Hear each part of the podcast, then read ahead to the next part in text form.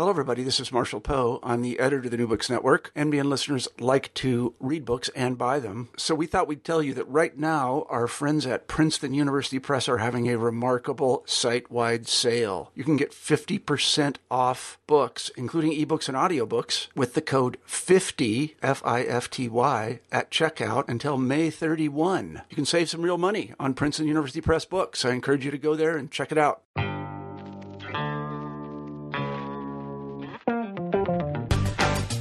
Welcome to New Books in Critical Theory. I'm your host, Dr. Dave O'Brien from Goldsmiths, University of London.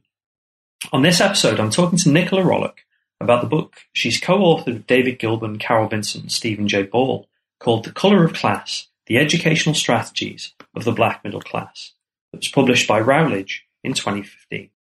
Okay, so welcome to New Books in Critical Theory. I'm your host, Dr. Dave O'Brien from Goldsmiths.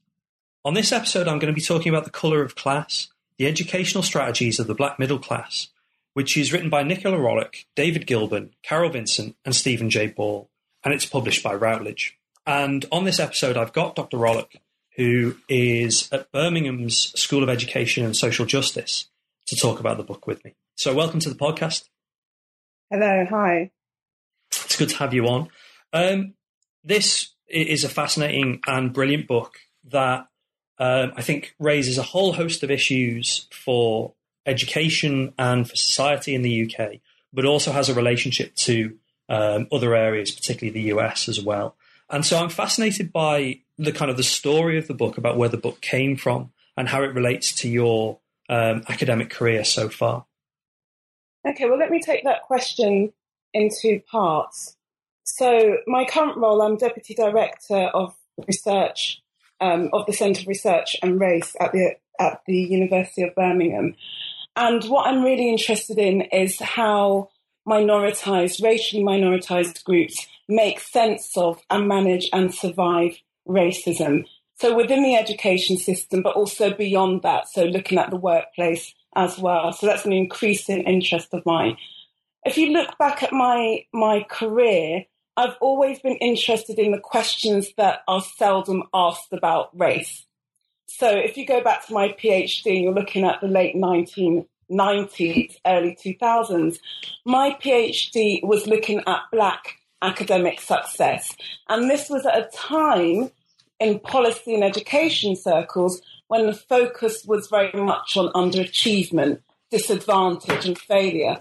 And I wanted to explore whether we could perhaps take a new lens to those debates by looking at students, black students who did well. So this research on the black middle classes stems from a desire to look at under-examined areas. We don't really talk about a black middle class in the UK. We, because I sit within that same class location as a black uh, member of staff, we are relatively invisible.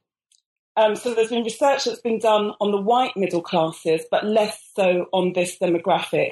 And I would say, connecting it to the second part of your question, that the research team in Professors Carol Vincent, Stephen Ball, and David Gillborn speaks to that. So Carol's and Stephen, Stephen's work has looked a lot at parenting practices, at childcare, class positions around the white middle classes, how they get their children through school successfully. And David Gillborn and myself, more work on, on race and education. So what the, the research that led to the book is really an amalgamation of our interests. And it, it, it's, it's really interesting because that amalgamation of interests raises, I think, a really crucial sociological point about uh, the intersection of these two big ideas about uh, race and, and, class, and, and that's one of the things uh, that we might come on uh, to talk about. But I think before that, it might be good um, if you could sketch out how the book starts, which is with um, Rachel and the story of an experience of um, essentially uh, a racist teacher and an institutional response to that, which broadens out to, to reveal some of the, the kind of key themes that are running through the book. Yeah, and I mean, and it's great that you pick up precisely on that point. So we wanted to start the book with an example that would speak to readers both who have a familiarity with some of the issues around race and social class and racism, but also perhaps who are less familiar with those issues. And Rachel's story, um, the account that we put at the beginning, really does uh, um, exemplify that. So Rachel with respect to our sample of black professional parents is typical. She's a senior solicitor. She's on a good salary. She's married. Her husband is also black on a good salary, professional. And they have three children who are independent schools. And perhaps we can speak later to some of the challenges around choosing a suitable school for your black middle class child. But in this example, what we read is um, Rachel's experience at the school. This is a school in London, a well known independent school. And this is a few years back when there was coverage in the media of the release of a memo where a number of people across the professions had been identified as being members of the BNP. Now it turns out that um, that I think Rachel's son, her t- his teacher, was p- part of that list. So as a concerned mother of a black child, Rachel went to the school to find out what was happening and what the, what action the school was taking as a result. And as you see it reads in her quote, she's dismissed.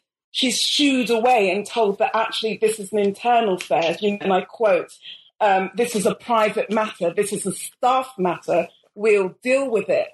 Missing the very fundamental point that actually it might be a staff matter, but it seeps over to the classroom. And it particularly matters if your child is black. It should matter anyway if we're thinking about having schools and raising children who are racially aware. But it has a particular salience and um, significance as for Rachel as a black mother. So she's dismissed. And what is quite powerful and moving about the quote, and I remember the interview quite clearly an interview I did, is Rachel's frustration. You know, she was really quite emphatic when she spoke to me about how frustrated she felt at being silenced, at being pushed away. And what this quote speaks to, what the story speaks to, is the way in which she has class resources. She and her husband have these class resources, if we think about it, or capitals, if we think about it in terms of Bourdieu. But so they have those resources to send their children to a fee paying school, but yet considerations of race remain. So um, it's not just that you're middle class and black and you suddenly made it and life is good. Race retains a presence. So that's why we opened with that particular quote. And that runs fascinatingly through the, the entire text, actually. And um, I think it's one of the, the, major contributions the book makes, um, particularly with the kind of uh, re-emergence of the study of class um, as, as, a major category in, in, in British sociology. I, I wonder if you could expand on that idea about race remaining by talking me through the kind of uh, theoretical starting points for the book, which include, as you mentioned, the idea of capital, so Bourdieu, critical race theory, and then this idea about intersectionality. Yeah, so again, in terms of the, the theories, they very much are led by our interests as a research team. Um, but what we were able to do is marry those theoretical interests, both to shape the design of the project, the questions, our analysis, and interpretation. So, excuse me. So, what we were interested in exploring as a primary starting point is whether having do the black middle classes have resources that they're able class-based resources they're able to use so networks particular forms of knowledge as we see in the research from the white middle classes and are they able to deploy those class resources to the advantage of their children's education. So that's how we were in, that's the way in which we entered Bourdieu, if you like, in a very basic way. But I think what I'd, I want to open that up slightly, because one of the things we were also interested in, or became interested in as the project progressed, was actually not just whether they had their resources, because we found several examples, as the book demonstrates, where they did. But what we found is that the resources weren't necessarily recognized by, say, the school, uh, by teachers, by head teachers and others as having value, as being, in Bourdieu's term, having legitimacy. But we can touch on that in a moment. And this is where we can intersect the notion of critical race theory. And one of the arguments that we make is that actually racism and race continues to have a presence in their experience in their experiences. I've already given you the example of Rachel, which is how we open the book. But what we found time and time again, and again I can speak to further examples of this later on, is that uh, black middle class families would try to push their children in various ways through the education system but were often thwarted by the low expectations of their children's um, of their children's teachers. So what we, we make the argument that race retains a presence. And let's put this also in a, diff- in a different context or a wider context, because we know that education doesn't exist in a vacuum. So if we think about some of the societal pressures and how they come to bear on the school, parents talked about being concerned about the way in which their boys were treated, the low expectations afforded to their boys, and the belief held by some of the teachers that they automatically wouldn't do well. Similar concerns were expressed in relation to the girls, but some of the wider societal concerns were about how the black females positioned within a wider societal context where um, to be white and female is seen as more desirable. But I can unpick some of that a bit more later on, should you wish. I suppose the the other thing that um, is present in the introduction and carries over actually into the first chapter um, is this category of um, the black middle class, uh, and, and so I wonder if you could kind of say a bit about who you're talking about there, and then to bring in some of the themes from the first chapter, how your uh, participants, your interviewees, um, understood and identified, or actually didn't identify um, with the idea of the black middle class and the kind of the experience of being um, in that category. Well, yeah. So our interest is obviously the books about the black middle classes. So speaking to the black middle classes, we selected those. We called them professionals. Um, so we, in terms of our adverts, in terms of recruiting participants, we said that we're interested in speaking to black professionals we determined who fell within that class location by using the Office for National Statistics standard economic classification manuals. So these were people who sat in the highest categories, the what's one and two of that scale. So these are people in professional and managerial occupations, um, often with qualifications and high with uh, high level qualifications, excuse me, and um, high salaries. So that, but where you're right in kind of pushing on that question is that you've got the objective class position and then you've got how they feel about being in that class location. And actually, we're really struck by the differences or some of the discomfort expressed when we ask, well, how do you feel about being middle class? And I should say first and foremost that our data mirrors some of the wider work by, say, uh, Savage and by Andrew Sayer, where they find that actually uh, people are uncomfortable or ambiguous about their class be- their class location and being called middle class. So, but the reasons that um, our participants are uncomfortable or ambiguous, I would argue, vary from some of the research that I've just mentioned. So, some of the ambiguity and discomfort expressed by our participants was because they felt that being middle class was tied up with whiteness. So, in other words, when in wider societal discourse we talk about the middle classes, we're usually talking about the white middle classes. Our parents also said that when we're talking about the white middle classes, that for them reflected particular ways of being with which they didn't relate. So notions of privilege and individuality were core to them. And they associated the, that kind of way of being with the white middle classes, which is very different from what we might think of very crudely as a more kind of collective identity amongst um, some of our black participants. I, w- I would be uh, mindful to say here that this wasn't the evidence across the board. The other thing that, that came to the fore in terms of class, this reluctance to identify as middle class, is that for some, their parents were working class, their friends were working class, and to therefore call yourself middle class when you knew so many working class people, for some was to reject your roots, to reject the very foundations of family and friends relations that had helped make you who you were. And it was important to them not to reject this. Now, as I said, most of our samples sat in that group, but by no means all. I mean, at the other ends of the of that continuum, if you like, were those who were quite comfortable in describing themselves as middle class, and they viewed it in very factual terms, very factual, objective terms. So they'd say, "Well, look, I have a library in my living room. I have we have two cars. Um, we both have very high pay, paying jobs. Of course, the middle class.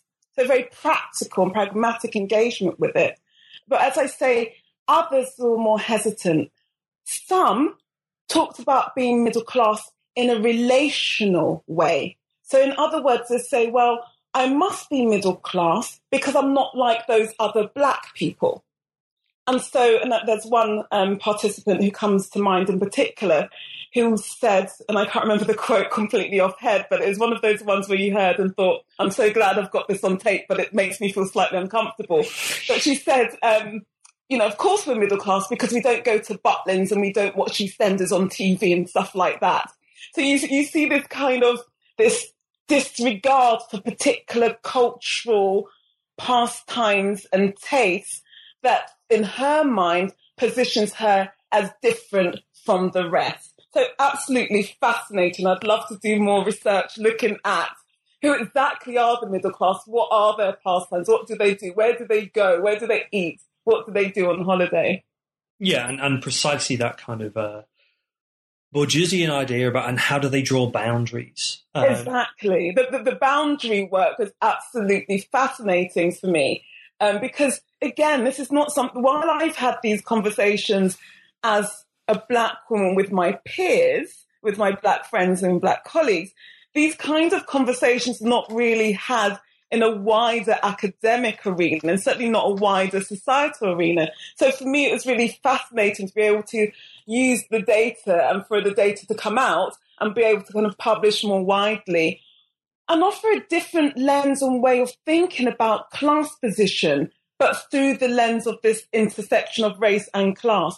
And I suppose what I would say in terms of uh, some of the work on the white middle class is that it's been more silent about the race position of the white participants.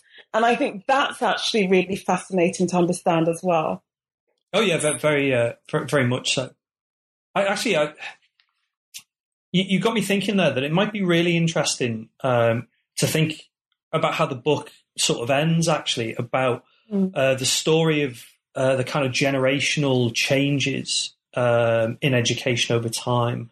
Um, and, and I love this this phrase, you know, the kind of the differences in the experience of what you call the sort of Obama generation. Mm. Um, you know, the, the, the kids that your um, participants are, you know, finding school places for, or are being parents of, you know, are supporting through the education system um, and their experiences, um, and then you know by implication the kind of experiences of their uh, parents and families in turn. So I wonder if you could tell me a bit about that uh, intergenerational story of changes in education as a route into um, the more specific uh, educational narratives that you've got.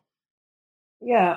So let me just first outline for you, just, just for listeners, just to make clear. So there's our participants who we I will sometimes refer to as respondents or um, parents. But also then there's their children who you've rightly picked up, we've called the Obama generation. But then on the other side of that are our participants' parents. So what we've done is we spoke to our participants, we asked them about their educational experiences, Then we asked them about how their parents engaged with them and their education. And then we asked our participants um, about their children's views of racism and education. So a kind of three tiered, three generations. So we didn't speak to the children, the Obama generation directly. So it's important to just name that. Yes. And to, to take you through, let's call them the grandparents. So the grandparents, in terms, you know, these are who would be my parents. So these are parents who have come to the UK from the Caribbean, mainly in the 60s. And they've taken up, by and large, working class um, positions. And I think it's also important to bear in mind, to give context to what I'm about to go on to say, that the educational landscape was very different from the one in which um, our participants are operating in. Today, it's very much more competitive. We have a marketplace in terms of the choosing of schools and competition. But that kind of um, way of being didn't exist for the grandparents in this study. So, what our participants would say is that while some of their parents were involved and concerned about education, they were much more accepting or had the belief that the British education system in the motherland would treat their children well. That all you needed to do, in effect, was to go to school, put your head down, and work hard. But what we witnessed in listening to our participants was actually that was far from the truth. By and large, that was far from the truth. And really, we have some horrendous and painful accounts of quite overt racism experienced by our respondents during the 70s and 80s when they were at school. And so these are examples of being called WOG, um, being called names, being asked about for the, the female, um, our female participants, being asked about the shape of their body, being asked to touch their hair, some really crude and overt examples. And I remember there was one um, parent I spoke to, and I asked her to talk me through some of what she went through at school. And she said to me, she was just completely deadpan with me. And she said, I'd rather not go into that. And you know, even though her words were almost emotionless, they spoke to a painful memory. And generally, as a researcher, as a good researcher, I would generally try to find a way to come back to the topic and explore it, excuse me, through a different angle. But she was so steadfast and the pain in her eyes so explicit, I actually left that alone. But you know, I, I remember one of our participants talking about going to school. Um, she she uh, was raised in Yorkshire, and she said um, it was a standard affair to be called out in the street. Um, excuse me. Uh, um, she would be called out and say, "Hey up, you black bastard," and that was just standard affair. And so it was left to our participants as children to find strategies or ways of coping with this. And I'm afraid to say that some of them were quite emotionally traumatized and upset, even recalling these incidents many years later but of their parents, some of their parents who did hear about these incidents would say, actually, what you need to do is work X times, two times, 10 times harder than your white counterparts in order to, to succeed. So where you, what you have is a really quite painful account. This isn't across the board, but was quite a prevalent, was quite prevalent in the data in terms of our participants' experiences and then their parents' involvement. Our participants themselves, in terms of their engagement with their children, they varied, and I can perhaps speak to this afterwards, but they varied, and we were able to tease out their responses along a continuum. And, and as I say, I can speak to that afterwards. Um, but, you know, they ranged from those who are very, very hands on and involved and had a plan for their children and their children's educational trajectory to those who are more concerned about their child's happiness and well-being.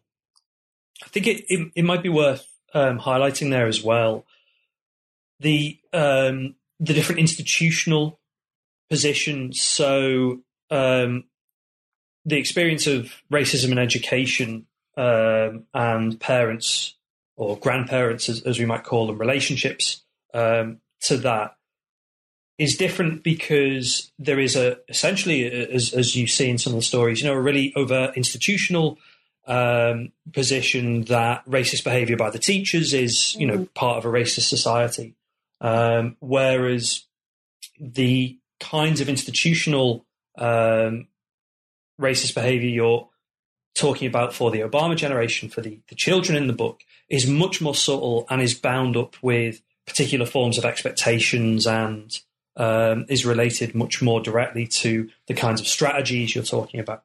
That, that's right. That's completely right. So if we bring this up to speed for the Obama generation, so these are kind of people who won't necessarily remember the Stephen Lawrence inquiry, but you know were born under the gaze of what was what is called a post-race society, and you know I I, I think that's a problematic statement in itself.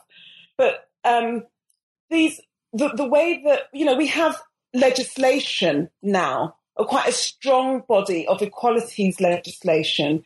We know that overt expressions of racism are not acceptable as a society. However, what's evident in the accounts about the Obama generation, so this is parents talking about what they encounter in relation to their children, is that though racism is still present, albeit in more subtle forms. And this is going back to your original question around theory. So intersectionality and critical race theory allows us to attend to the fact that racism is fluid. It will look different according to different moments in history. And those moments in history are shaped by politics and by legislation. So, and by different migrational movements. So it allows us, intersectionality allows us to take heed of those kinds of complexities and nuances. And so what we're seeing for the Obama generation are more subtle forms, as I said. So these these subtle forms manifest in terms of low expectations.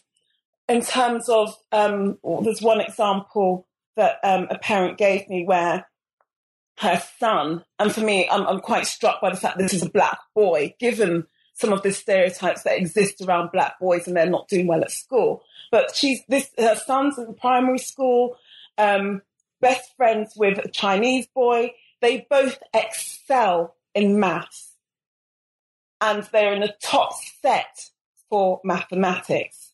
They have a change of teacher, primary school teacher, a new teacher comes in and decides to make some changes. And he moves people around. And her son comes home to her one day in tears and says, I've been moved. I've been moved. I'm no longer in the top set in maths.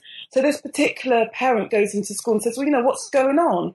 And the teacher says, well, I've moved people. It's just a random reassignment of places in terms of groups. But it turns out that even though the Chinese boy and her son were doing equally well in maths, her son had been moved down a set, whereas the Chinese boy remained in the same top set. And for our, the parent, this was symptomatic of the different expectations that that teachers often hold in relation to black boys. And obviously we can contextualize that in terms of the wider data on black academic achievement and what we know in terms of the dropout rate for black boys as they progress through the, the compulsory education system. I wonder if, if you could pick up there on what you'd mentioned earlier about the kind of uh, the strategies that parents uh, have and, and that kind of um, different set of groups around watchfulness, determination, hope, fighting that, that you talk about in the fifth mm-hmm. chapter, because that might might illustrate the um, the kind of the par- parental responses to this. Mm-hmm. So, so what we're able to do is map the ways in which parents engaged with, talked about, and strategized in terms of their and get their engagement with the school. So we we worked to tease out the data and map it, these individual parental strategies, along a continuum. And we're able to identify four broad clusters. So determined to get the best, watchful and circumspect, those who um, had a, a fighting chance, and those who were hoping for the best. And I'll just talk you through what we mean by each of those and give you a very brief example. So, our determined to get the best parents were those who, as I said earlier, had a long term strategy for their child's education. They didn't leave this to chance. They had a game plan, and they had this plan quite early on. And what accompanied this game plan was an intense focus on academic achievement and monitoring and surveillance, not just of the school, but also the child. So there's also a lot of involvement on the child's part, not just in terms of what they did in their school day, but also in terms of extracurricular activities and tutoring and so on. And, and, and one parent in particular comes to mind, and, and I, I love this quote because it's so evocative. And I remember the interview with this particular parent because he was just unabashed in his conviction and determination that his child, his particular child, do well. And so I, will just share with you the quote.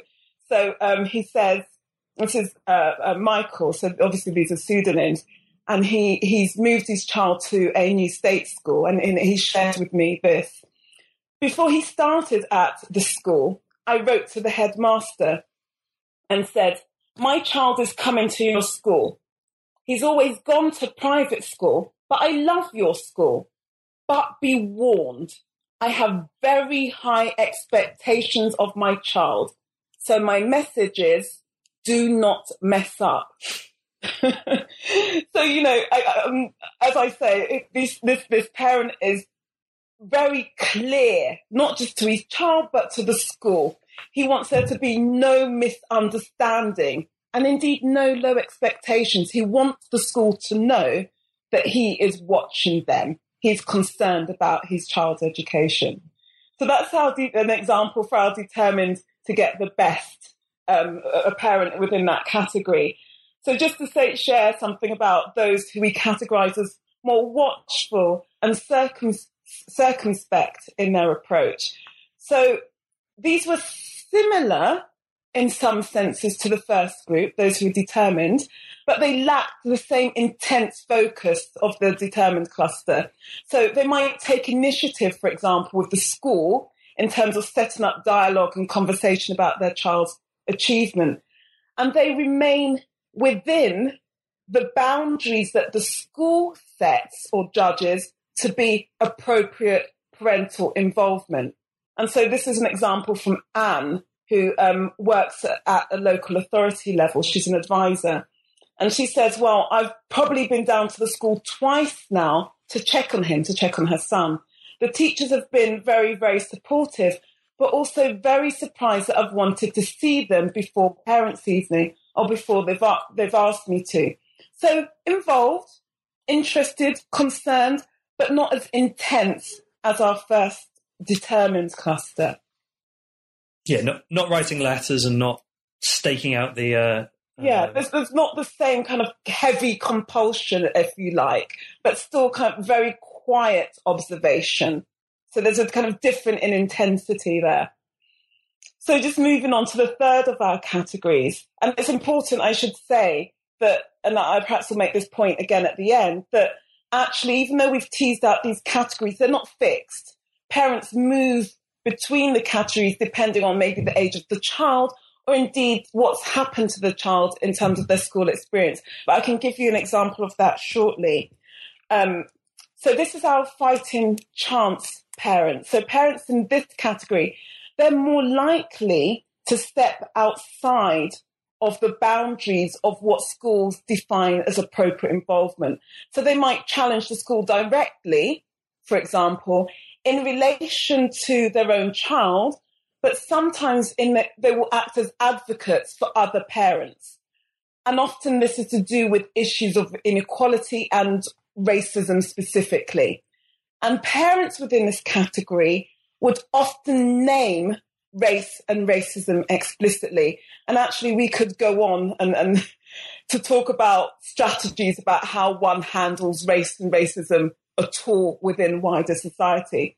But, you know, this is an example from Juliet, and Juliet is a civil servant, who works for government. And she describes how she wrote some very stroppy letters to the school. And she, she says this, she, she recounts to me that she said this in one of the letters. I'm getting the impression that there are a particular set of girls who all seem to be girls of colour who are not treated the same ways as others.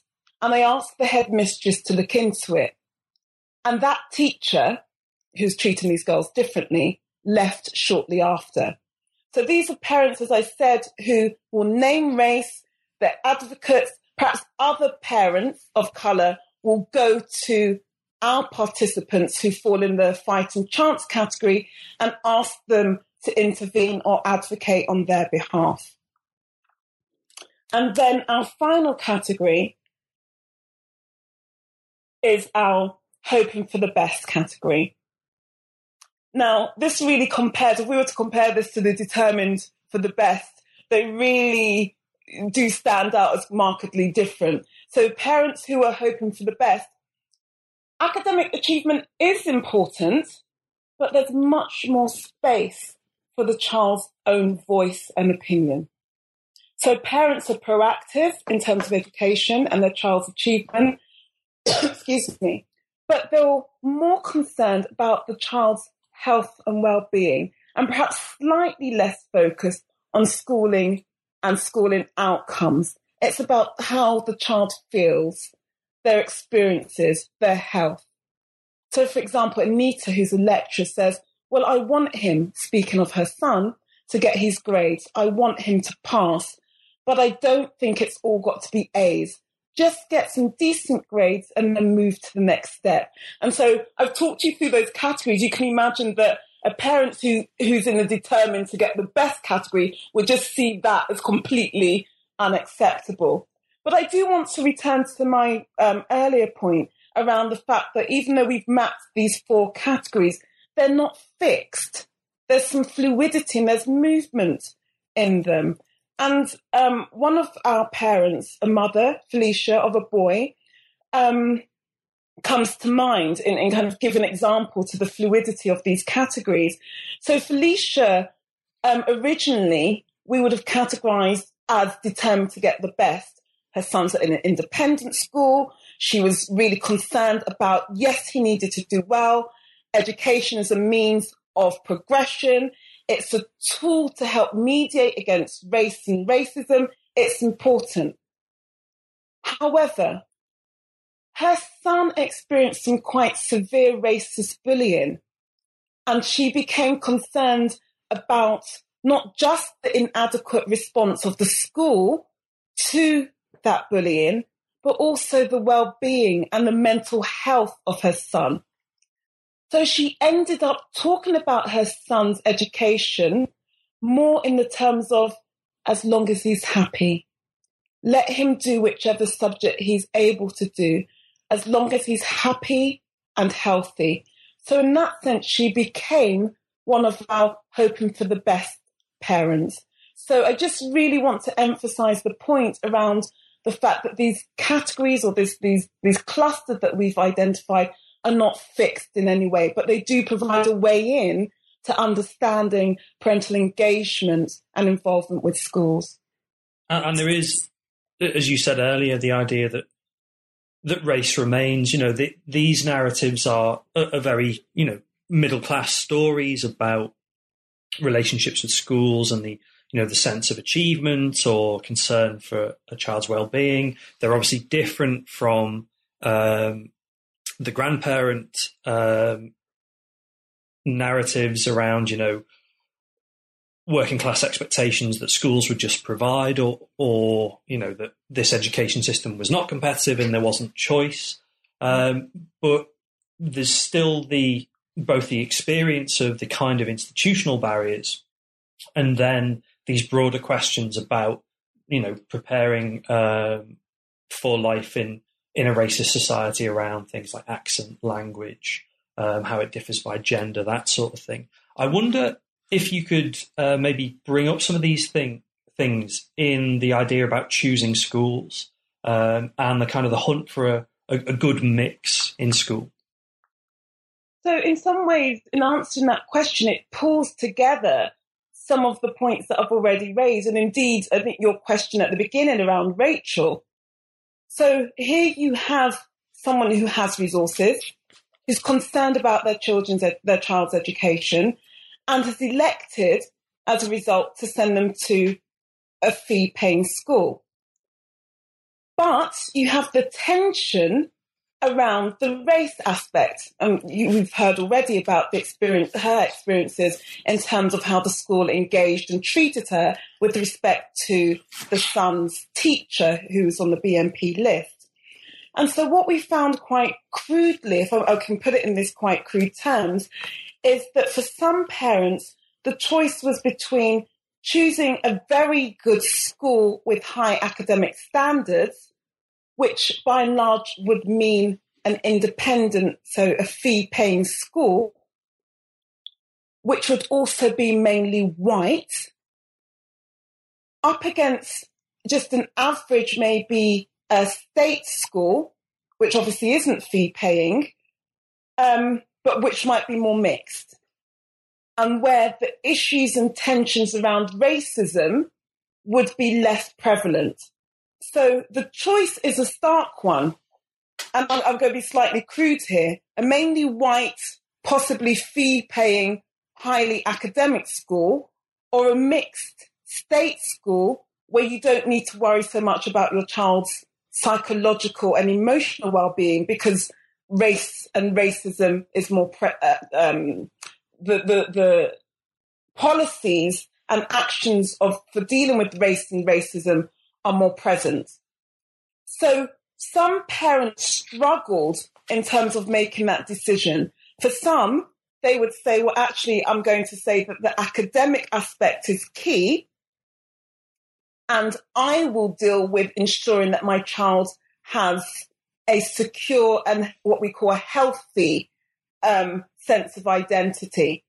And for others, they would perhaps choose a better school that was a state school, so a non-fee paying school. But let me give you an example of this because I think the examples and the data speak to this more clearly. So a really quite powerful example is Cynthia, who's the mother of three boys.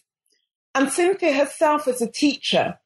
And she remembered, or she recalls to me going into the school um, and listening to a conversation. They'd had someone in to talk about achievement and boys. And she said she listened to her colleagues say, well, actually, black boys aren't going to do well. They don't do well. And she had a sudden fear. She thought, well, if you start from the position that black boys aren't going to do well, what hope is there for my son? And she describes incidences of going into the school for parents' evening, for example, and looking at her child's work and seeing that work that was wrong had been marked right and work that was right had been marked wrong. Or him getting, I think it was nine out of 20 for a test. And she drew this to her son's teacher's attention and said, Well, why didn't you tell me about this? And the teacher said, Well, actually, you know, your son's really well behaved. So, you know, we don't have really major concerns. And Cynthia was alarmed by this, saying, Well, I'm not so much concerned about his behavior, you know, and the fact that he's polite. I'm concerned about his academic performance, but she wasn't being alerted to um, how her son was doing academically. What did she do? She ended up taking her child out of the school and homeschooling him. On the basis that she could do a better job than the school, and on the basis that she could foster in her child, in her black son, a strong sense of confidence in his black identity, in his black male identity that extended beyond the, the tokenistic teaching of slavery within the school. So this is both about his academic performance, but also about challenging some of the negative stereotypes that prevail within the education system about black students and about black boys in particular, and which prevail across wider society. that's a really interesting point, I think, to draw things to a close. I mean, there's so much more we could have talked about in the book. It's really rich. There's discussions of special educational needs is a kind of a, a key um, topic for one chapter. There, there are much broader um, questions the book uh, raises around identity and education, stuff like this. But I wonder, as a way to kind of conclude things, mm. uh, maybe you could comment on on how the book ends, particularly um, the book's comments at the very end about um, essentially kind of government policy uh, fixating on um, colorblind focus on poverty and social mobility not being enough, and the need for much more kind of targeted interventions? Do you know, Dave, that's such a huge question, and it's a fascinating question, and it's one that I'm deeply concerned and passionate about. And to try and speak to that with, you know, succinctly, is that actually, as a society, we tend to think about policy especially policies around social mobility and achievement in very isolated terms. So we think about uh, the groups that don't do well in, in, in identity silos. So, for example, debates on social mobility seldom look or also consider race. There's an assumption, an implicit assumption that once you have qualifications and experience, that you will make it um, in terms of your social mobility. The book, I argue, puts lay to those claims because race and racism matters even if you are middle class. So, in other words, even if you have those resources. In terms of, I mean, there's so many ways I can enter that that that as a question, but in terms of the education sector, if you'd asked me this question maybe 10 years ago, my first point of call would been would have been teacher education, teacher training. And I would have said to you that I would consider it mandatory that all teacher training have an explicit element that looks at not just issues of equality, but specifically at race and racism in its more subtle forms. So issues around racial microaggressions, more covert um, examples of racism and how they manifest quite often in experiences of for racially minoritized groups. Um, I would have said that to you 10 years ago that it's important to have it in terms of teacher training and also continuing professional development. We now have a system today where um, there's wide differentiation in terms of the routes into teaching, but I still want to make a call for that type of training. But I wouldn't want to stop there. I also think it's absolutely fundamental at the level of higher education. I am delighted to have just been made patron to the Equality Challenge Unit's Race Equality Charter Mark. And I would argue that higher education rests on what could be considered liberal laurels when it comes to race equality, because of the assumption that we just get it and we don't. So we see inequalities of race across the compulsory system through to higher education. And for me, that's really, really important because we're sending the message on one hand, or the government sending the message on one hand, that, you know, get to university, get a good degree that will help you get a job. But it concerns me that even though we're seeing more racially minoritized students going to universities, not all of them are showing success, and it also takes longer for them to um, secure a job um, after six months after having graduated. So my closing statement would be that actually, as a society and as an education system, despite having some very rigorous equalities legislation, we continue to fail black and minority ethnic groups, but in particular, we, we continue to fail black groups who are underrepresented and their experiences not acknowledged sufficiently across the system as a whole. And are these the themes you're taking up in your uh, current and future academic work? Yeah, so what I'm I'm really interested, as I as I said at the beginning, I'm interested in the questions that don't get asked or the aspects to debates around race that often seem to be missing um, so I'm really interested in who's given a voice in these debates and who isn't. Um, so one of the things I'm really interested in and alarmed by is the fact that is the fact of the black-white degree attainment gap. So I'm concerned, and I, I, don't know why there isn't kind of more alarm across the HE system, the higher education system as a whole, about the fact that even when black students enter higher education with the same grades as their white counterparts, they're less likely to leave with a good degree. So a good degree being a first or a 2-1. For me, that's deeply alarming and it speaks to an injustice within the system that we refuse as academics, as practitioners, to fish, sufficiently engage with. So I'm hoping to do some research in that area. I also want to um, write more widely about the ways in which we both speak about race and don't speak about race, and what we name and don't name as a society and um, as academics when it comes to race debates. I think that's a complex area. I think that if, as a faculty of colour, there are particular things that I can say about race but I might be regarded as being particularly frank or particularly challenging because I'm saying things that actually, while they might be grounded in evidence and true, will make my white colleagues feel uncomfortable. But actually, they're conversations which we need to have if we're going to be honest about some of the shortcomings within the system and if we're going to see change and if we're going to see success or greater success for people who actually look like me. Thanks for listening to New Books in Critical Theory. On this episode, I was talking to Nicola Rollock about the book that she's co authored with David Gillborn, Carol Vincent, and Stephen J. Ball called The Colour of Class The Educational Strategies of the Black Middle Classes.